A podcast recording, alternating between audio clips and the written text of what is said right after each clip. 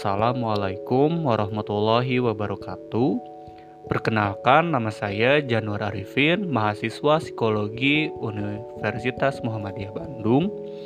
Di sini saya akan menjelaskan tentang apa itu kesehatan mental, gangguan mental, dan bagaimana cara untuk mengatasinya.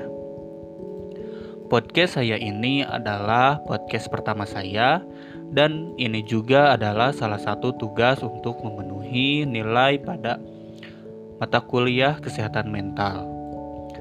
Baik, untuk lebih jelasnya saya mulai aja ya penjelasannya. Kesehatan mental atau kata lainnya itu kesehatan jiwa adalah tingkatan kesejahteraan psikologis atau ketiadaan gangguan jiwa Kesehatan mental terdiri dari beberapa jenis kondisi yang secara umum dikategorikan dalam kondisi sehat, gangguan kecemasan, stres, dan depresi. Kesehatan mental yang baik adalah kondisi ketika batin kita berada dalam keadaan tentram dan tenang, sehingga memungkinkan kita untuk menikmati kehidupan sehari-hari dan menghargai orang lain di sekitar kita.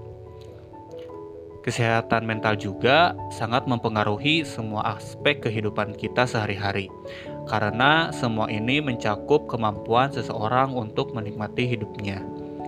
Lalu, menurut para ahli, kita semua memiliki potensi untuk mengalami masalah kesehatan mental tidak peduli berapa usia kita, jenis kelamin kita, status sosial kita, atau dari kelompok etnis mana kita berasal.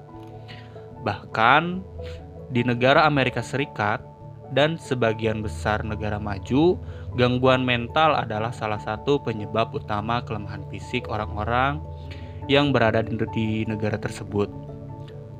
Lalu, apa saja jenis-jenis gangguan kesehatan mental ini? Jenis penyakit mental yang paling umum adalah gangguan kecemasan, gangguan mood, dan gangguan skizofrenia. Tetapi saya di sini hanya akan menjelaskan tentang gangguan kecemasan yang umum saja dan bagaimana cara untuk mengatasi kecemasan yang terjadi. Sebelumnya saya akan menjelaskan apa itu gangguan kecemasan. Gangguan gangguan kecemasan adalah jenis penyakit yang paling umum, orang yang mengalami kondisi ini biasanya memiliki ketakutan atau kecemasan parah yang terkait dengan objek atau situasi tertentu. Kebanyakan orang yang mengalami gangguan kecemasan akan berusaha menghindari interaksi terhadap apa pun yang memicu kecemasan mereka.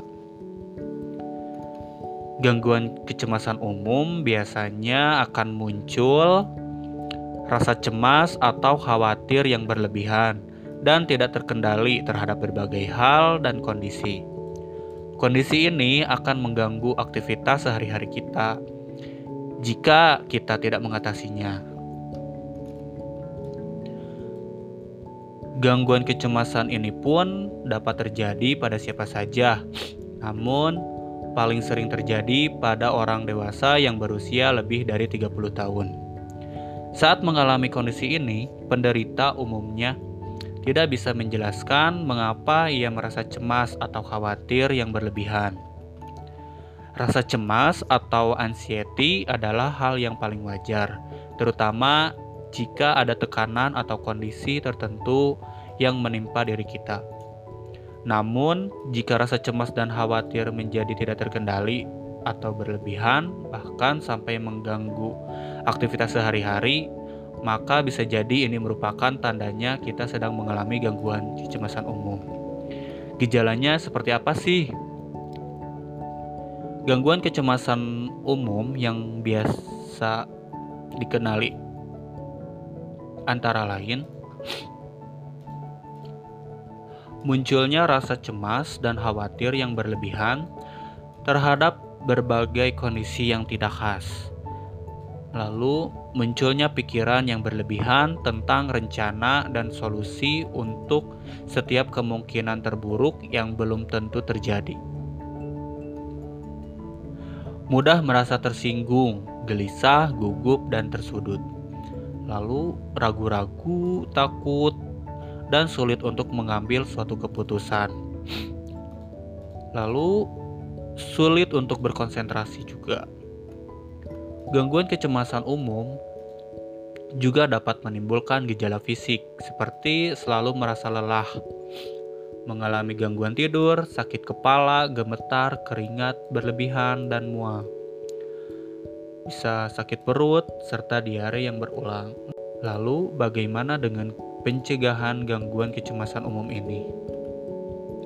Kita bisa melakukan beberapa hal yang dapat dilakukan untuk mencegah terjadinya gangguan kecemasan umum ini, antara lain berolahraga secara teratur, konsumsi makanan dengan gizi yang seimbang, ikuti latihan untuk mengelola stres seperti meditasi, yoga, dan membuat jurnal harian.